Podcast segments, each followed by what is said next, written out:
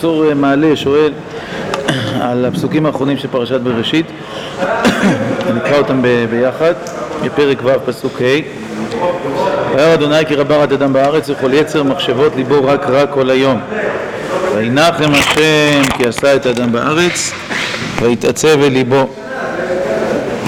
ויאמר אדוני חטא אדם אשר בראתי מעל פני האדמה מאדם עד בהמה עד רמס ועד עוף השמיים כי ניחמתי כי עשיתים ונוח מצא חן בעיני אדוני.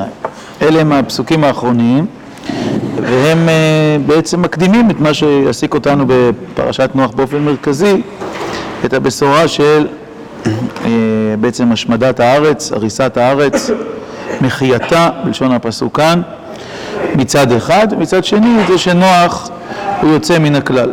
כבר התעסקו בזה רבים, בזה אני לא אתעסק עכשיו באופן משמעותי, שבעצם כל מה שכתוב בסוף פרשת בראשית נשנה בתחילת פרשת נוח באופן מפורט יותר, באריכות, סיפור של נוח, שלושה בנים, השחטת הארץ, וההחלטה, קץ כל בשר בא לפניי, וכולי וכולי, והצלת נוח. זה מפורט באריכות, השאלה מה, מה תפקידם של הפסוקים האלה, וצור אתה מוסיף ושואל,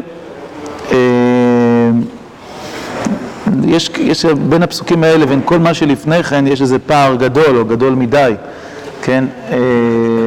התורה רוצה להסביר בפסוקים האלה את המחשבה של השם למחות את כל היצורים מעל פני האדמה. את האדם ואת כל שאר היצורים. ובעצם אין לפני כן איזה סיפור שהוא ממש נותן הסבר לזה. כן, זה לא מקושר באופן ישיר. אפילו נגיד סיפור מגדל בבל, אז יש סיפור של המגדל, יש מה שהם עושים, ויש תגובה אלוקית שהיא מתייחסת באופן ישיר למגדל. פה אין איזה משהו שהוא מונח על השולחן, לכאורה, שהוא מצליח להסביר את זה. אלא באופן דיבור מאוד כללי, כלומר, בלי סיפור. בסדר, אפשר להגיד, השם ראה את כל מה שבני אדם עושים, התורה לא פירטה, אבל אין, אין, אין משהו ספציפי. אז נראה, ככה ניתן לפסוקים האלה הקשר יותר רחב, אולי נראה מה, מה אפשר לומר עליהם, כאילו על, ה, על מה שאני נמצא כאן, גם בהתייחס למה שהערתי, לחזרה בתחילת פרשת נוח, מה מעמדם של הפסוקים האלה, וגם בתשומת לב לכך שבאמת הפסוקים מסיימים את פרשת בראשית, ולא מדבר רק מצד חלוקת הפרשיות, שחז"ל הראו לנו שה, שהפרשות, שהפרשה מסתיימת כאן, וזה גם דבר משמעותי, אלא אפשר לומר שמצד העניין, כלומר, מצד סיפור הבריאה, במיוחד בריאת האדם, בפסוקים האלה יש מעין חתימה, חתימה טרגית. לסיפור בריאת האדם, כי התורה סיפרה את הסיפור, אדם נברא, נברא בצלם אלוהים וכולי וכולי.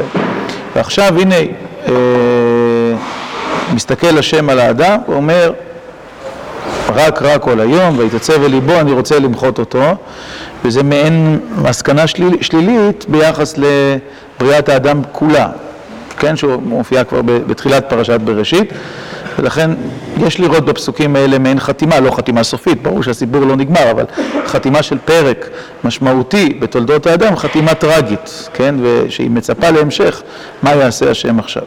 אז אחרי ההקדמה הזאת בואו ננסה לראות מה יש בפסוקים האלה. קודם כל תשומת לב לשונית למה שיש כאן.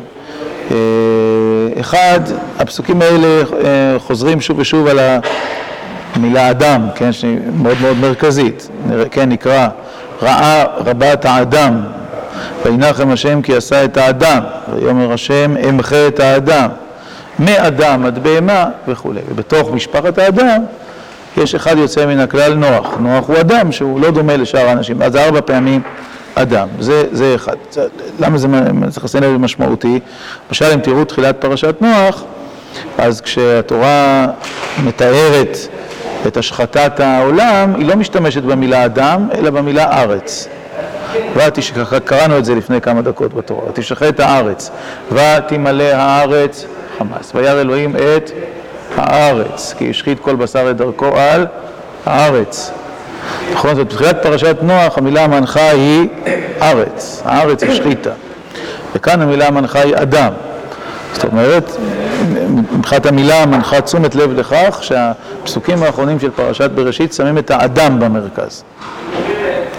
גם השורש שמתייחס אחר כך להשמדה הוא השורש מחה, כן, אמחה את האדם, כן, מחייה, כן, והשורש שמתייחס לארץ הוא השחתה, השחית כל בשר, ואר אלוהים את הארץ והנה נשחתה, הנני משחיתם את הארץ, עם הארץ, כן?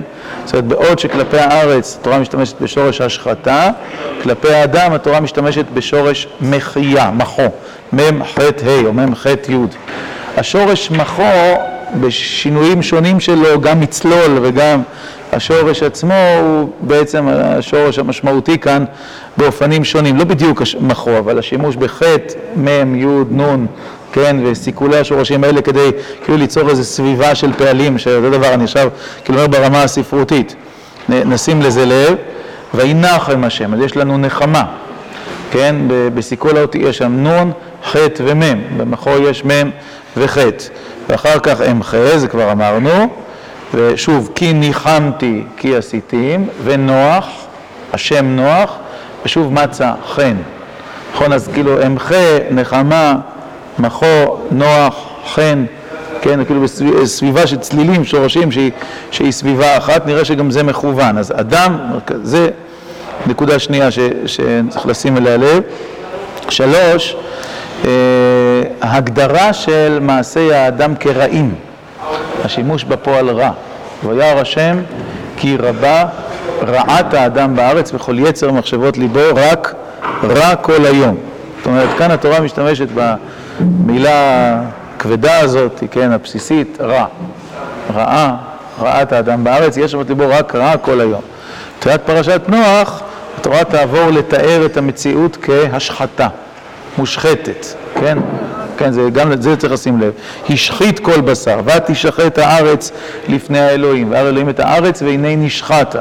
כלומר, בעוד שבתחילת פרשת נוח נמצא את הארץ כמוקד, כסיפור המרכזי, המילה ארץ והמשמעות שלה, והתיאור של הבעיה הוא תיאור סביב פועל השחתה, והקדוש ברוך הוא מתכוון להשחית את הארץ כנגד זה, הנני משחיתם את הארץ, מידה כנגד מידה, השחתה כנגד השחתה, הרי שבסוף פרשת בראשית הביטוי הוא רע, רק רע כל היום, האדם הוא רע, והאדם ולא הארץ, והתגובה האלוקית היא מחייה שקשורה לנחמה, וינחם השם, וכנגדה נוח, מצא חן, נוח, כן וכולי. זה, זה עדיין לשוני, עדיין ספרותי, אבל, אבל כבר ככה יותר לוחץ על הכיוון. ועוד נקודה ש, שצריך לשים אליה לב, שתי נקודות.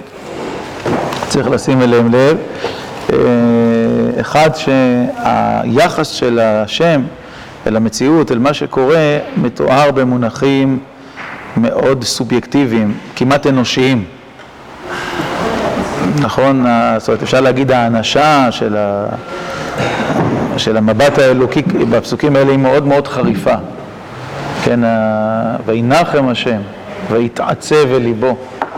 כן, זה פעלים אה, חזקים, לא רגילים, שהתורה רוצה להדגיש דרכם את התגובה, את העמדה האלוקית, ממש כעמדה אנושית רגשית, שיש בה אכזבה, כן, שיש בה עצב, נחמה, חרטה, כן, זה ביטויים מאוד משמעותיים. נשים לב, בתחילת פרשת נוח, כשהתורה מתארת את המצב, היא מתארת אותו במונחים אובייקטיביים, גם את ה...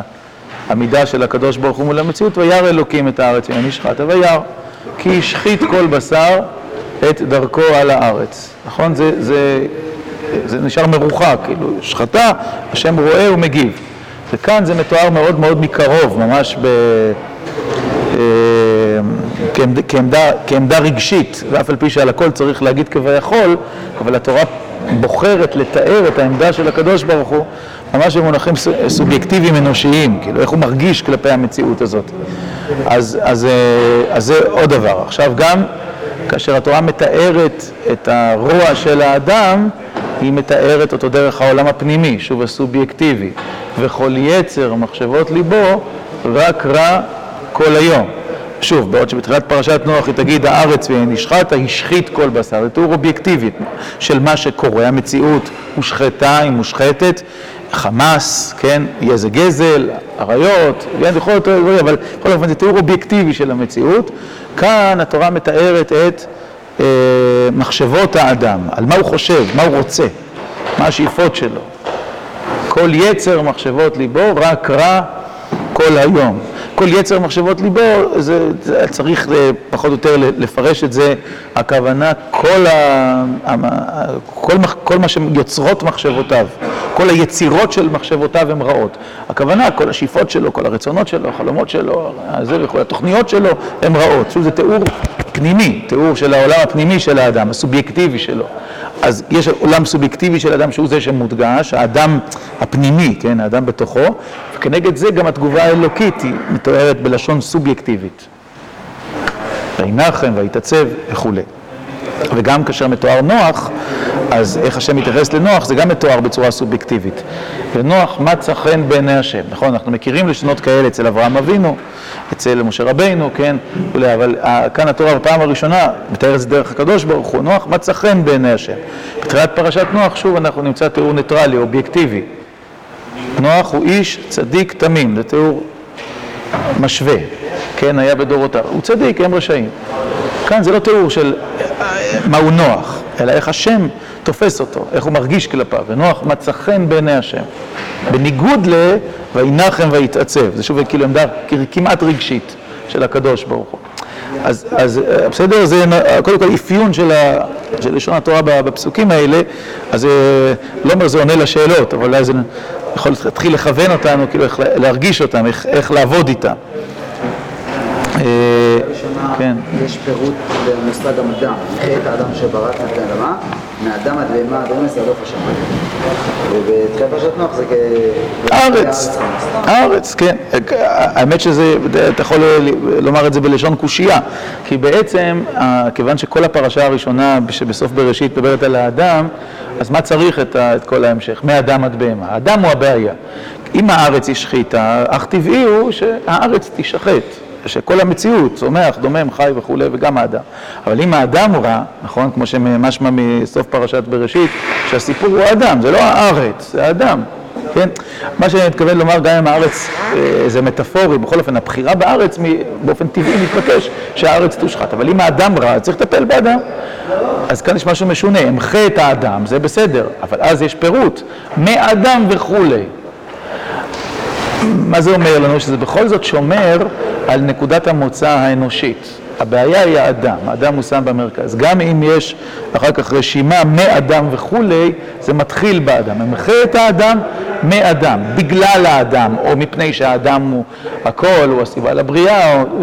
אבל בכל אופן ההתמקדות היא באדם, ומהאדם זה הולך אל כל, כל היצורים שברא השם. בסדר? זה, זה יחזיר אותנו.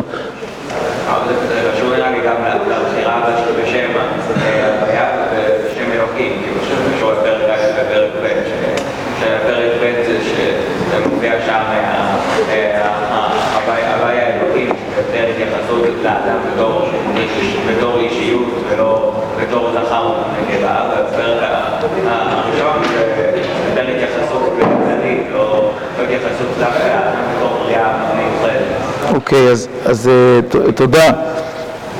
תודה, תודה על התוספת הזאת. בואו נשתמש בדברים שלך כמדרגה או כשלב לעבור לשלב הבא, בסדר, של הניתוח, שנוכל להסביר. אני רוצה להאחז בזה. אז מה יאיר אומר? כך, שיש גם, התורה משתמשת כאן בשם הוויה, וינחם השם, י"ק ו"ק, וירא השם, ויאמר השם, ונוח מצא חן בעיני השם, כלומר, ברור שהפרשייה הזאת באופן מכוון היא כתובה בשם הוויה. אחר כך, בתחילת פרשת נוח, התורה עוברת לדבר בשם אלוקים. בסדר, אז יאיר אומר לנו ש... שצריך, אם, אם זה כך, אז אולי את כל מה שאמרנו צריך לקשור או לעגן במשהו בסיסי יותר, שאנחנו, שהוא באמת שורשים של פרשת בראשית. כידוע לנו, כידוע, כי אני לא יכול לבאר את זה עכשיו באריכות, אז אני עכשיו אסתמך על הידוע. מי שזה לא ידוע לו, אז יברר עם חבריו ויקרא בכתובים, אני לא, לא אברר את זה עכשיו. אבל כידוע לנו, פרשת הבריאה היא כתובה פעמיים, פעם אחת בשם אלוקים, פעם שנייה בשם הוויה אלוקים. פרק א' כתוב בשם אלוקים, ויאמר אלוקים יהי אור, בראשית ברא אלוקים את השמיים ואת הארץ, וירא אלוקים כי טוב הרבה פעמים, ויאמר אלוקים נעשה אדם, וכולי וכולי, כל הפרק בשם אלוקים בלבד. פרק ב', ג', כתוב בשם הוויה אלוקים, הוויה שהוא אלוקים, כלומר מופיע שם שם הוויה, אלה תולדות השמיים והארץ בהיברעם, ביום עשות הוויה אלוקים, השם אלוקים, ארץ ושמיים. וכן כל הפרשה כולה, פרשת גן עדן, פרשת בריאת האישה מהאיש וכולי, כתובה בשם הוויה. כן, כל, הפרק השני וכל הפרק השלישי, כולל חטא האדם, כן, שכל זה כתוב בשם הוויה אלוקים. אחר כך בהמשך התורה אנחנו לא מוצאים יותר שם הוויה אלוקים. כל התורה כולה אנחנו מוצאים או שם אלוקים או שם הוויה, זה השמות היותר נפוצים, או במקרים יותר נדירים שם כאל שדי או שם אדנות, בסדר? אבל זה לא ענייננו עכשיו, זה לא... אבל בדרך כלל בתורה יופיע או שם הוויה או שם אלוקים, אמנם בספר דברים שגור, שגורה הנוסחה בכל ספר דברים, לכל האורך, השם אלוקיך, השם אלוקינו. זאת אומרת שהוא מעין חזרה ל... שם השם אלוקים של פרק ב' של ספר בראשית. גם בזה לא נעסוק עכשיו. למה זה ככה בספר דברים? אבל עד ספר דברים לפחות או שם השם או שם אלוקים. אז אומר לנו יאיר כך, שהפרשה הזאת שכתובה בשם הוויה, לכאורה היא מתקשרת הישר לפרק ב' של פרשת הבריאה. מה מאפיין את פרק ב' של פרשת הבריאה? שהאדם נמצא בו במרכז. הוא פרק שכל כולו עוסק באדם, כן? בעוד שפרק א' של ספר בראשית מתאר את כל הבריאה כולה, משמיים וארץ, דרך צומח, דרך חי, בסוף מופיע המדבר, שהוא באמת נזר הבריאה, והוא חשוב ביותר, בלי ספק, לא מדרשי חז"ל, יש מצד אחד יתוש קדמך, מצד שני הכל נעליך, אבל כל הארץ נבראה, בראשית ברא אלוהים את השמיים ואת הארץ, והדעת נותנת שהסיפור של בריאת הארץ בשם אלוקים ממשיך בתחילת פרשת נוח, שם התורה משתמשת במונח ארץ, הארץ נשחטה וכולי, כלומר היא מתארת את הבעיה ביחס לבריאת הארץ. בפרק ב' אנחנו עוסקים באדם, כמו שנשתמש בלשון התורה, ואדם אין לעבוד את האדמה, וייצר הוויה אלוקים, השם אלוקים את האדם עפר מן האדמה, ויפח באפיו נשמת חיים, ויהי האדם לנפש חיה. כן, זאת אומרת האדם האדם נברא, וכל הפרק מתאר את האדם, וגם הוא מתאר את האדם בזיקה קרובה אל השם, בלשון שהשתמשתי בה קודם, בזיקה שהיא כמעט סובייקטיבית, וישמע השם, כן, השם אלוקים מתהלך בגן לרוח היום, השם מדבר עם האדם, אומר לו אייכה, הוא מצווה אותו, הוא קרוב אליו ויאמר השם, ויאמר השם אלוקים, לא טוב להיות האדם לבדו, יעשה לו עזר כנגדו, וכן על זו הדרך. כלומר, היחס בין השם לבין האדם הוא יחס של דאגה, חמלה, קרבה, אינטימיות, היות ביחד וכולי. האדם קרוב אל השם והשם קרוב אצל האדם. וגם סוף פרשת בראשית, באמת אותם מונחים. האדם שהוא קרוב אצל השם, הוא עשה רע, והשם רואה שיצר מחשבות ליבו רק רע כל היום, וכולי וכולי. כלומר, התורה נוקטת באותם מונחים, באותו סגנון, שהיא נוקטת בפרק ב'. עכשיו, זה אמור לעורר אותנו למחשבה אולי מה המשמעות של, של הפסוקים האלה. קודם כל, עם תשומת הלב הזאת, שהפסוקים האלה מתייחסים לאדם של פרק ב' ופרק ג' של ספר בראשית, ומתוארים דרך שם הוויה, שהוא השם שבו התורה משתמשת, כשהיא מתארת את השם ואת האדם כקרובים אחד אל השני, וכשהיא שמה את האדם במרכז. פרק ב', פרק ג' של ספר בראשית, ברור שהכל מסתובב סביב האדם, כל הבריאה סביב האדם. דיברנו, אמחה את האדם, מאדם עד בהמה, זה מאוד מתאים לפרק ב', איך פרק ב' מתחיל? כל שיח השדה טרם יהיה בארץ, כל עשב הזה טרם יצמח, כי לא המטיר השם אלוקים, ואדם אין לעבוד את האדמה. ואז נברא האדם, וייצר השם אלוקים את האדם עפר מן האדמה. קודם כל נברא האדם, ואחר כך, ויצמח השם אלוקים מן האדמה כל עץ וכולי, כדי שיהיה לאדם מה לאכול. ואחר כך הוא מעביר לפניו את החיות, ויקח השם את האדם ונכרה בגן עדן, ו... וייצר השם אלוקים מן האדמה כל חיית השדה כולו שמיים, ויבא אל אדם לראות מה יקרא לו. הכל מסתובב סביב האדם. ולכן הסיפור הוא אדם, טוב או רע. אם הוא טוב, הכל טוב, ואם הוא רע, ימחה את האדם, מאדם עד בהמה עד לסוף השמיים, כן? זאת אומרת, אדם הוא הציר העיקרי של הקיום, של הבריאה. כל, כל השאלה היא האדם, כן? ומהו האדם. טוב, לאור זה יש להמשיך לפרש את, ה, את הפרשייה הזאת, אני, אני חסר שעון. אפשר לתשע, כן?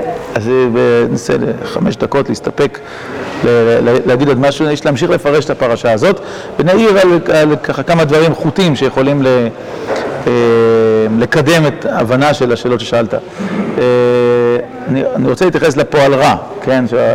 שהוא אכן פועל משמעותי. הפועל רע הוא אמנם לא פועל שנמצא בתחילת פרשת בראשית, אבל כנגדו. הפועל טוב הוא בוודאי פועל מרכזי. אמנם בפרק א' ולא בפרק ב', נכון? זאת אומרת, אם אני רואה, אם טענו ש, שהפסוקים הראשונים של פרק ו', של סוף פרשת בראשית, מתכתבים עם פרק ב', עם האדם שהוא במרכז הבריאה והשם נמצא איתו בקרבה והוא אוהב אותו, או מתעצב, או ניחם על מעשיו וכולי וכולי, המילה הטוב היא המילה המרכזית של פרק א'. נכון, הכל טוב, והיה אלוהים כי טוב, והיה אלוהים כי טוב, והיה אלוהים כי טוב. אבל אחד החוטים שמקשרים באופן ברור בין פרק א' לפרק ב', בדיוק המונח טוב, כן, בהופעתו ובהיעדרו בפרק א', הופעתו המחודשת בפרק ב'. יכול להיות שזה אה, נתיב אחד אה, שאפשר לסלול להבנת הפסוקים האלה, ההקשר הרחב שלהם. בפרק א', כל מה שהשם בורא, תורה אומרת והר אלוהים כי טוב, והר אלוהים כי טוב, והר אלוהים כי טוב, מעין אישור שהבריאה הושלמה ונעשתה כמו שצריך. למעט דבר אחד, ויאמר אלוהים נעשה אדם בצלמנו כדמותנו וירדו בדגת הים ועוף השמיים כל חייו וכולי ואז ויברא אלוהים את אדם בצלמו בצל אלוהים ברא אותו זכר ונקבה ברא אותם ויאמר אלוהים אלוהים פרו ורבו מילאו את הארץ וכבשוה וכולי וכולי וכולי ואין בסיום וירא אלוהים כי טוב אלא רק בסוף היום השישי התייחסות לכל מה שנברא. וירא אלוהים את כל אשר עשה והנה טוב מאוד, ולכן חז"ל התעוררו על המילים האלה, טוב מאוד, מה זה מאוד? פתאום, וכל הזמן היה טוב, עכשיו פתאום זה טוב מאוד, ובאופנים שונים ניסו לקשר לזה את האדם, למשל טוב מאוד, גם היצר הרע הוא טוב, המאוד מתייחס ליצר הרע, או טוב מוות, כן, שגם כאילו חוזר אל, ה, אל, ה, אל האדם, אבל פשוטו של מקרא, שהאדם לא, לא, לא נזכר בטוב. כשהולכים לפרק ב', ויאמר השם אלוקים, בפרק ב', לא טוב היות האדם לבדו, אעשה לו עזר כנגדו. כלומר, הטוב שהיה חסר בפרק א', הופך ללא טוב בפרק ב', לא טוב היות האדם לבדו, יעשה לו עזר כנגדו. פירושו של דבר, שכאשר השם מסתכל על האדם, אז הוא לא אומר טוב, הוא לא רואה טוב, והר אלוהים כי טוב, אלא רואה לא טוב. כלומר, שהבריאה של האדם איננה שלמה. עכשיו נסביר את הדברים. בסגנונו של הרמב"ם במורה נבוכים. הרמב"ם במורה נבוכים שואל מה פירושו של דבר טוב בהקשר של הבריאה, מה פשר המילה טוב, מה היא אומרת, מה, איזה תוכן היא, אה, היא נושאת המילה הזאת טוב, כן, מה, מה, מה משמעותה. כשאדם עושה טוב או רע, אז uh, הוא יכול לעשות רע, הוא יכול לעשות טוב. הקדוש ברוך הוא רוצה לעשות משהו, הוא עושה אותו. פשיטה שהוא טוב. מה התורה חוזרת קודם אומרת, והר אלוהים כי טוב, והר אלוהים כי טוב, כאילו השם מסתכל מבחוץ. אז יש לערער בזה הרבה, גם פרשנית וגם פילוסופית. אבל נגיד בקיצור, התובנה של הרמב"ם. הרמב"ם אומר, הקדוש ברוך הוא הייתה לו אידאה, הייתה לו, היה לו רצון, כן, שהוא רצה לעשות משהו. זה יכול להיות עשב, זה יכול להיות בעלי חיים, זה יכול להיות הרים, זה יכול להיות שמש, ירח, לא משנה, זמן, מקום, הכל, כן? אחרי שהייתה לו אידאה הזאת כביכול, אני מתאר את זה בדרך שלנו, אז הוא הפך אותה למציאות. ואז הסתכל במציאות ואמר, יש קורלציה גמורה בין המציאות לבין האידאה שלה, היא מתאימה לגמרי לתכליתה. הרמב"ם אומר, זאת, זה משמעות המילה טוב בהקשר הזה. טוב זה ההתאמה הגמורה בין מה שנעשה בפועל דה פקטו, מה, ש, מה שהתרחש, לבין מה שרצה השם שיהיה, לבין האידיאל שלו, לבין התכלית שלו, כן? זה, ה, זה המשמעות של המילה טוב. מתוך ההבנה הזאת, יש להסביר גם למה לא כתוב וירא אלוהים כי טוב על בריאת האדם, מפני שאי אפשר לומר על בריאת האדם שהיא טוב בשני מובנים עיקריים שיכול להיות שהם קשורים ביניהם. אחד, זה שכשאדם נברא אי אפשר לומר עליו טוב, שכן בשונה מכל הבריאה כולה, שמעשיה הם גם הגשמתה. כלומר, אם זה הצליח, אז מאותו רגע זה יהיה מוצלח, אין סיבה שזה לא יהיה מוצלח, זה עובד. יש חוקים שקובעים את, את סדר העבודה של הבריאה. זה לא נכון לגבי האדם, האדם יש לו חירות, הוא יכול לבחור לעשות ככה או לעשות אחרת, והוטלה עליו משימה, והרי עוד נקודה שנמצאת בפרק א' של ספר בראשית, שבעוד שלגבי כל הבריאה כולה, וירא אלוהים כי טוב, ויאמר אלוהים וכולי וכולי, אל האדם השם, האלוקים פונה, ויאמר להם אלוקים פרו הוא מדבר איתם, הוא לא רק מברך אותם או פועל בהם, אלא מדבר איתם, מטיל עליהם משימה. האם המשימה תוגשם או לא תוגשם, זה לא ידוע בשלב הראשון, זה רק נמצא בכוח, זה לא נמצא בפועל. לכן אי אפשר לומר על האדם שהוא טוב, יכול להיות שהוא יהיה טוב, תלוי מה הוא יעשה.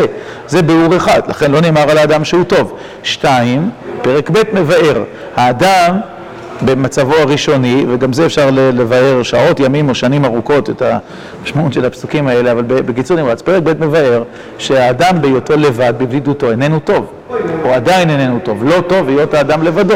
כפי שדיברנו, אני לפחות אמרתי את זה הרבה פעמים, וזה גם פתיחה טובה למסכת קידושין שאנחנו פותחים, פותחים אותה היום, כן, ממש פתיחה מדויקת. לא שהאדם אה, התעורר בוקר אחד ואמר, ריבונו של עולם, אני בודד, אני צריך אהבה. כן, או משהו כזה. לא, זה לא מה שהיה. כן, אני לא יכול. הלבדיות שלי היא בלתי אפשרית, כן? לא ככה התורה מתארת את זה.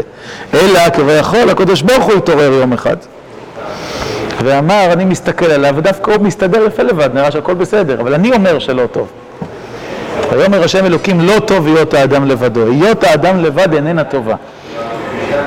משמעותה של קביעה זו יכולה להתפרש גם בממד האונתולוגי, כבר בעצם הישות של האדם, שלא טוב שהוא לבד, גם בממד האתי, המוסרי, כן, שלא טוב שאדם לבד, היינו, שכל חייו סובבים סביב עצמו, כן, ואין לו זולת, כן, שהוא צריך אה, להתייחס אליו. כך ביארתי בשבת, לא יודע אם זה נכון או לא, אבל תשמעו את הביאור. עוד ביאור לעזר כנגדו, כן, שהרבה, דיברו עליו. אעשה לו עזר כנגדו, ביארתי, אעשה לו עזר על ידי זה שהוא כנגדו. מהו הלא טוב שבאדם? שהוא לבד. היינו שאין לו זולת, שהוא צריך לדאוג לו, שהוא צריך להתייחס אליו, שהוא צריך להתפשר איתו, שהוא, שהוא צריך לנהוג כלפיו בצדק, שאין לו זולת.